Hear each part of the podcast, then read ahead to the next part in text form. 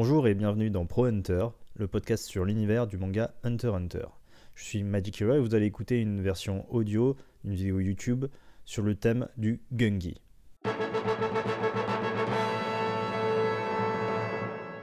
Aujourd'hui, je vais parler un peu du Gungi, ce jeu du Goruto Est, qui est donc une sorte d'échec qu'on peut voir donc pendant l'arc des Chimera Hunts. Alors évidemment, je vais spoiler les Chimera Hunts. C'est un petit peu le tournant dans la vie de Meruem. Le roi découvre ce jeu avec Komugi et ça va se terminer comme ça va se terminer, on connaît, non ? Ils vont finir par jouer ensemble jusqu'à la mort. Et du coup, moi, je me suis vraiment intéressé à ce que je pouvais trouver. Il se trouve que sur Internet, on trouve pas énormément de choses. Il y a pas mal, j'imagine, de sites japonais qui en parlent. Mais même dans les wikis anglais, c'est pas clair. J'ai essayé de vous montrer ce que j'ai pu en tirer de tout ça. Alors malheureusement, il n'y a pas assez d'éléments pour parler des règles. En fait, on ne sait même pas les déplacements des pièces. On a des explications plus ou moins, mais on ne sait pas exactement ni les déplacements, ni comment battre son adversaire, comment lui voler des pions, ou je ne sais pas. Est-ce qu'on récupère des pions ? Est-ce que... Voilà, on ne sait pas exactement. Mais voilà, je vais vous présenter un petit peu tout ça. Donc déjà, il faut savoir que Gungi, à la base... Littéralement, ça signifie cérémonie militaire. Donc tout le jeu, tous les symboles qu'on voit sur les pions sont des symboles militaires. Pour la petite histoire de ce qui nous est raconté dans le manga, donc c'est inventé au Goruto Est, ils disent que presque tout le monde y joue là-bas. Il y a eu des compétitions internationales depuis une quinzaine d'années. Et en fait, le Goruto Est a toujours gagné. Mais Komugi est là que depuis 5 ans, je crois, et elle est la troisième des représentants du Goruto Est. Et elle a tout le temps gagné, évidemment, jusqu'à la fin d'ailleurs, elle a tout le temps gagné. Ça, c'est pour la petite histoire. Dans le jeu, on peut voir qu'il y a, donc, c'est un genre de damier de 9x9. Et donc la subtilité, ils en parlent dans le manga, c'est qu'on peut... avoir cet effet de 3D, ce qui fait qu'en fait on peut empiler des pièces. Donc on peut mettre des pièces les unes au-dessus des autres jusqu'à 3. Et là encore, c'est pas tout à fait clair de la manière dont on peut le faire. Quelles sont les règles pour pouvoir empiler. Ce qu'on peut voir dès le départ, c'est que donc on a a priori donc 9x9. Les 3 premières lignes devant nous, c'est notre territoire. Les 3 dernières lignes, c'est le territoire adverse. Et on a encore 3 lignes, évidemment, au milieu. Et il se trouve qu'apparemment, on peut ajouter des pièces plus tard. On peut disposer, ce qui est écrit, on peut disposer nos pions au départ comme on le veut, qui probablement a une rejouabilité assez énorme. Et apparemment, pendant le jeu, on peut rajouter des pièces. Apparemment, on peut aussi les rajouter même carrément dans la zone neutre, la zone du milieu. L'empilement des pièces, comme je dis, c'est pas bien clair la manière dont on peut le faire. A priori, dans la logique, ça voudrait dire que plus on a de pièces les unes au-dessus des autres, plus le pion au-dessus est fort, certainement. Ça veut dire que peut-être que là, de tout ce qu'on a vu, les archers peuvent aller jusqu'à 3. On n'a pas vraiment, je crois, d'autres pièces qui pourraient aller au-dessus de 2. Donc c'est pour ça qu'on n'a vraiment pas beaucoup de références. Dans le manga, au final, je m'attendais... Dans ma mémoire, on jouait beaucoup plus au Gungi que ça, mais au final, on voit beaucoup de... Juste le texte, avec 4-4-1, machin. Mais voir le plateau, on ne le voit pas tant que ça. Et il y a même des pièces qui ne sont jamais nommées.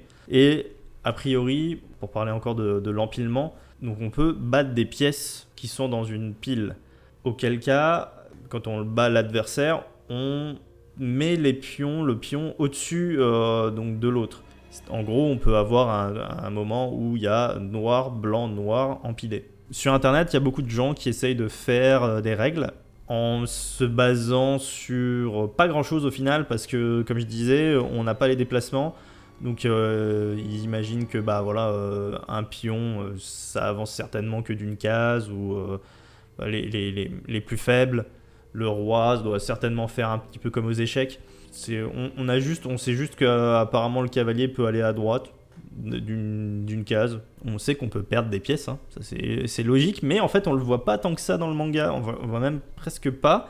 Il en parle, le roi en parle, mais au final on voit pas l'un ou l'autre enlever une pièce. Il y a toujours des pièces qui restent à l'extérieur pour certains cas, pour le cas où on viendrait rajouter une pièce en cours de jeu sur le plateau. Mais sinon, on ne voit pas vraiment l'action de supprimer des pièces, qui est un petit peu logique dans l'idée du manga, parce qu'on est un petit peu, on pense un peu à Hikaru no Go. C'est aussi visuel, et Togashi n'a pas voulu non plus s'embêter tant que ça. On voit bien que ce qui importe, c'est ils vont prendre la pièce comme ça et ils vont la taper, et ça va faire du bruit, et c'est cool, quoi. Je sais pas pourquoi c'est cool, mais c'est comme dans Hikaru no Go, on sait pas trop, mais c'est genre clac, c'est un peu comme tout ce qui était aussi jeu de cartes avec Yu-Gi-Oh, tout ça. Et donc dedans, on a évidemment deux territoires, le blanc et les noirs. Les blancs sont joués par Komugi, et le roi les noirs. On a toujours cette dualité évidemment, et l'idée que les noirs sont un petit peu les ténèbres et les blancs sont les gentils.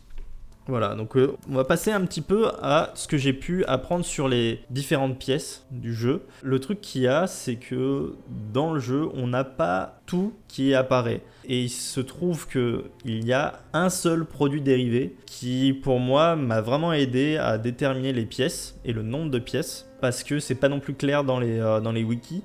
Ça change en fonction des gens. On voit 25 pièces, on voit 26, on voit 28, enfin... ça change énormément, et on voit 13 types, alors qu'apparemment il y a 14 types de pièces. Il y en a une en l'occurrence qu'on ne voit même jamais, mais dont il parle, et voilà. Et du coup je vais vous présenter les pièces. Alors j'ai mis c'est un peu compliqué aussi parce qu'il y a des traductions dans tous les sens. Il y a traduction anglaise, traduction française de Kana, traduction française de l'animé. J'ai essayé de faire un mix de tout, de ce qui me paraissait à peu près logique. Comme je disais, c'est basé sur un aspect militaire, plutôt au temps des samouraïs. D'ailleurs, il y a une pièce qui s'appelle Samouraï. Dans le manga, en version kana, ils ont essayé d'utiliser les grades militaires français. Ce qui fait qu'on a des trucs un petit peu absurdes en termes de longueur, comme le général de corps d'armée. Et alors quand il rajoute un pion, ça fait nouveau général de corps d'armée. C'est un petit peu long, je trouve. En gros, voilà, j'ai essayé de faire ce que je pouvais pour vous donner les noms logiques. Alors voilà, donc on a le premier qui s'appelle le Yo. Au nombre de 4, ce sont les soldats. En gros, ce sont les pions. On peut aussi traduire Yo par léopard, j'en parlerai après. Donc ensuite on a les Yari, les lanciers, il y en a 3. Ensuite on a les archers Yumi, il y en a 2, et ils peuvent aller apparemment, donc ils peuvent s'empiler jusqu'à 3 de haut. Ensuite les samouraïs, donc moi j'ai traduit ça en guerrier, mais bon, samouraï c'est assez parlant. Ça on le voit uniquement sur les pions, mais à aucun moment on les voit utiliser les samouraïs. D'ailleurs, comme les lanciers, il y a juste un moment donné où ils en parlent, mais c'est tout. Kiba, les cavaliers, donc il y en a 2. Ensuite on a Shinobi, moi j'ai appelé ça espion, il y en a 2. Toride, donc c'est la forteresse, ils appellent ça fort aussi dans le manga. Ensuite, on a Tsutsu. J'ai appelé ça mousquet parce qu'il l'appelle comme ça dans la version française de l'anime. Chez Kana, ils appellent ça le canon. Et donc ensuite, on a le Ozutsu, qui est aussi le canon. Mais alors, ils ont appelé ça le grand canon.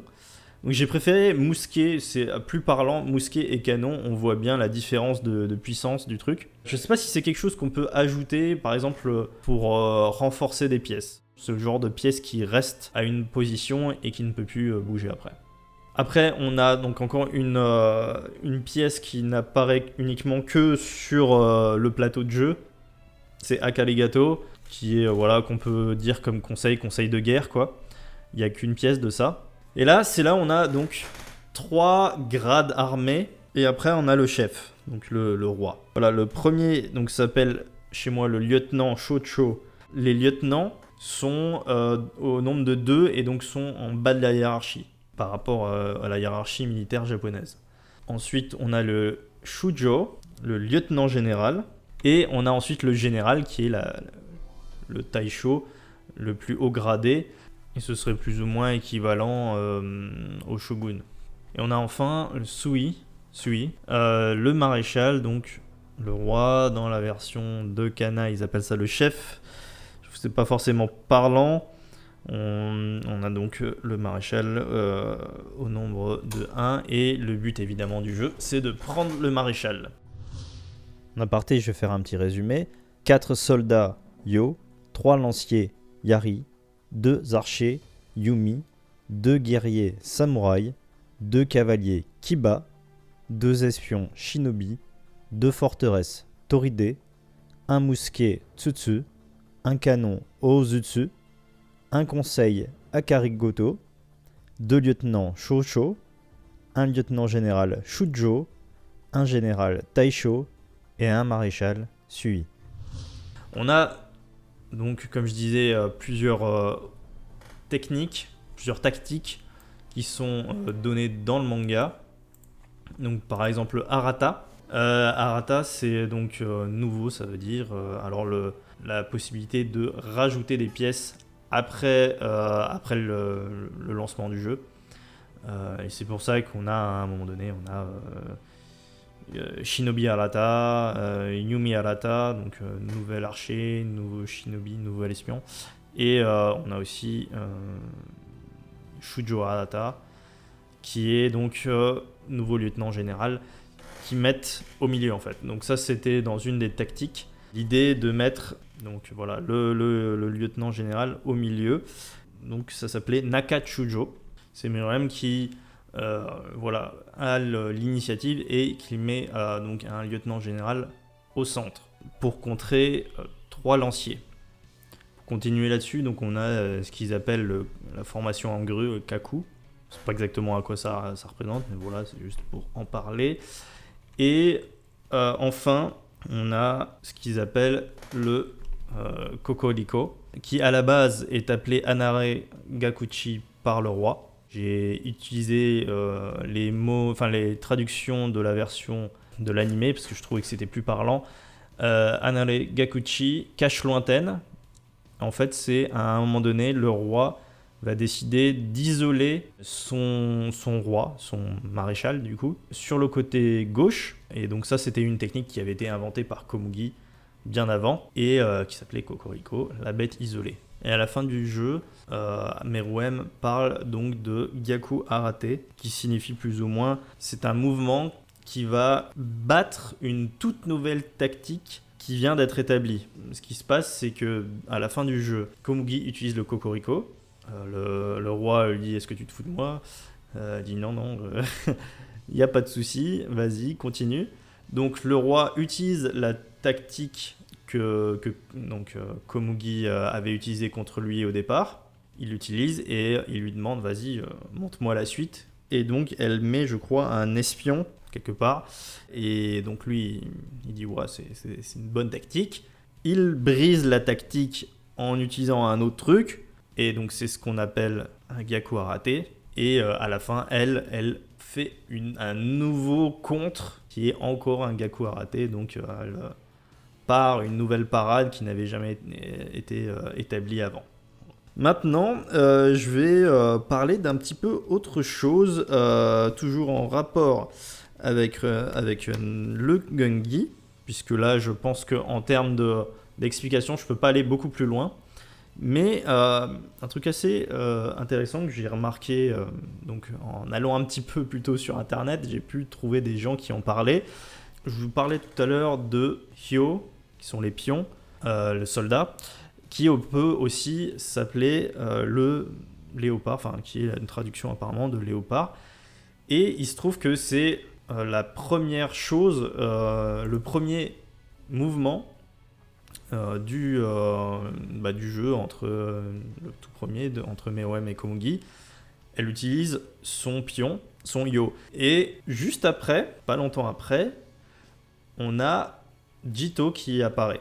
Et vous allez voir que, en fait, dans la tactique qu'ils utilisent les uns à la suite des autres, ça reflète une partie de ce qui se passe pendant la guerre, donc pendant l'attaque du palais.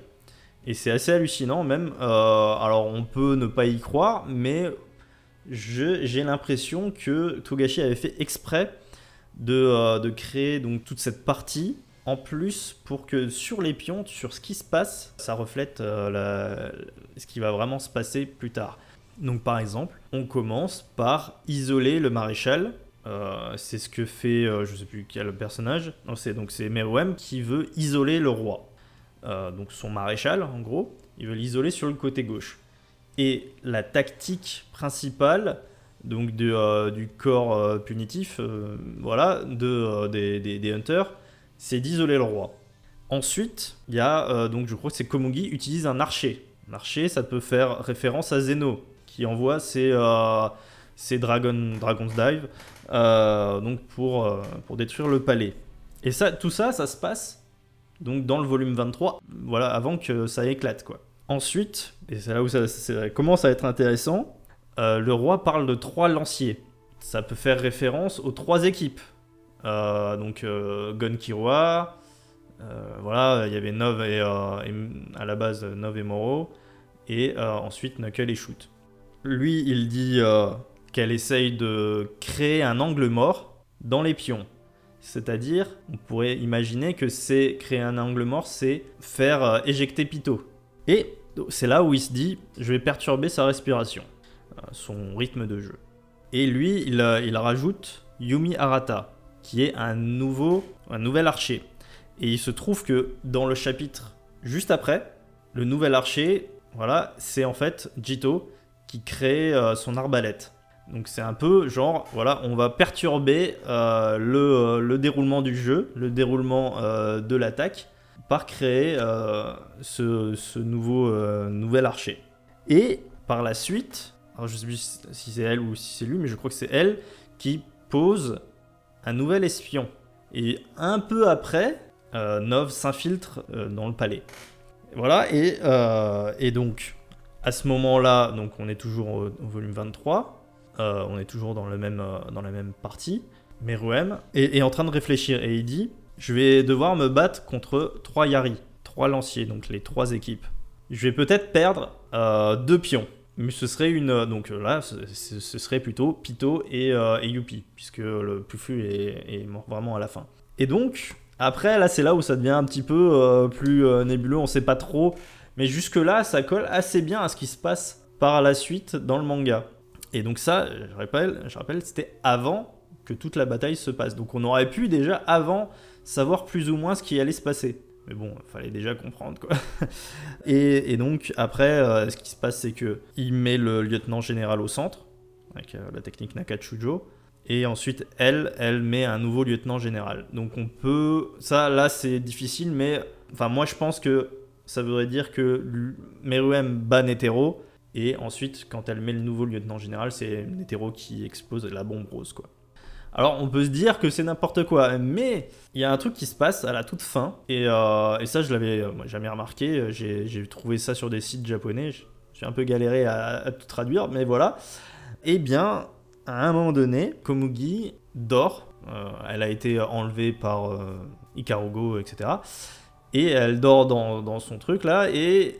Elle dit 4-7-1 maréchal. J'ai la version japonaise du manga. Ils disent bien le Sui maréchal. Alors que dans la version française de Kana, ils ont mis Taisho qui est le général. Je sais pas pourquoi. Mais voilà, donc c'est bien le Sui, c'est-à-dire le roi. Et dans l'anime version japonaise, elle dit bien Yon Nana Ichi, qui signifie 4-7-1. Yon Nana Ichi. Sui, qu'elle utilise le roi. Sauf qu'à la lecture, d'après les fans japonais, 4-7-1 peut en effet se dire Yon Nanaichi, mais apparemment pourrait se dire Shi Nanai. Et en gros, Shi Nanai. Et ça voudrait dire, ce serait un mot, enfin un composé de mots, qui voudrait dire ne meurs pas, roi. Je pense franchement que Togashi a voulu faire ça pour voilà, avoir ce petit truc pour les fans japonais, ne meurt pas le roi, et juste après le roi la retrouve. Et donc ils continuent, comme je disais, ils refont la même partie plus ou moins, à l'inverse. Elle finit par gagner avec un espion et un cavalier. Voilà. Surtout que la toute dernière pièce qu'elle met pour gagner, on ne sait pas ce que c'est. Elle ne le dit pas.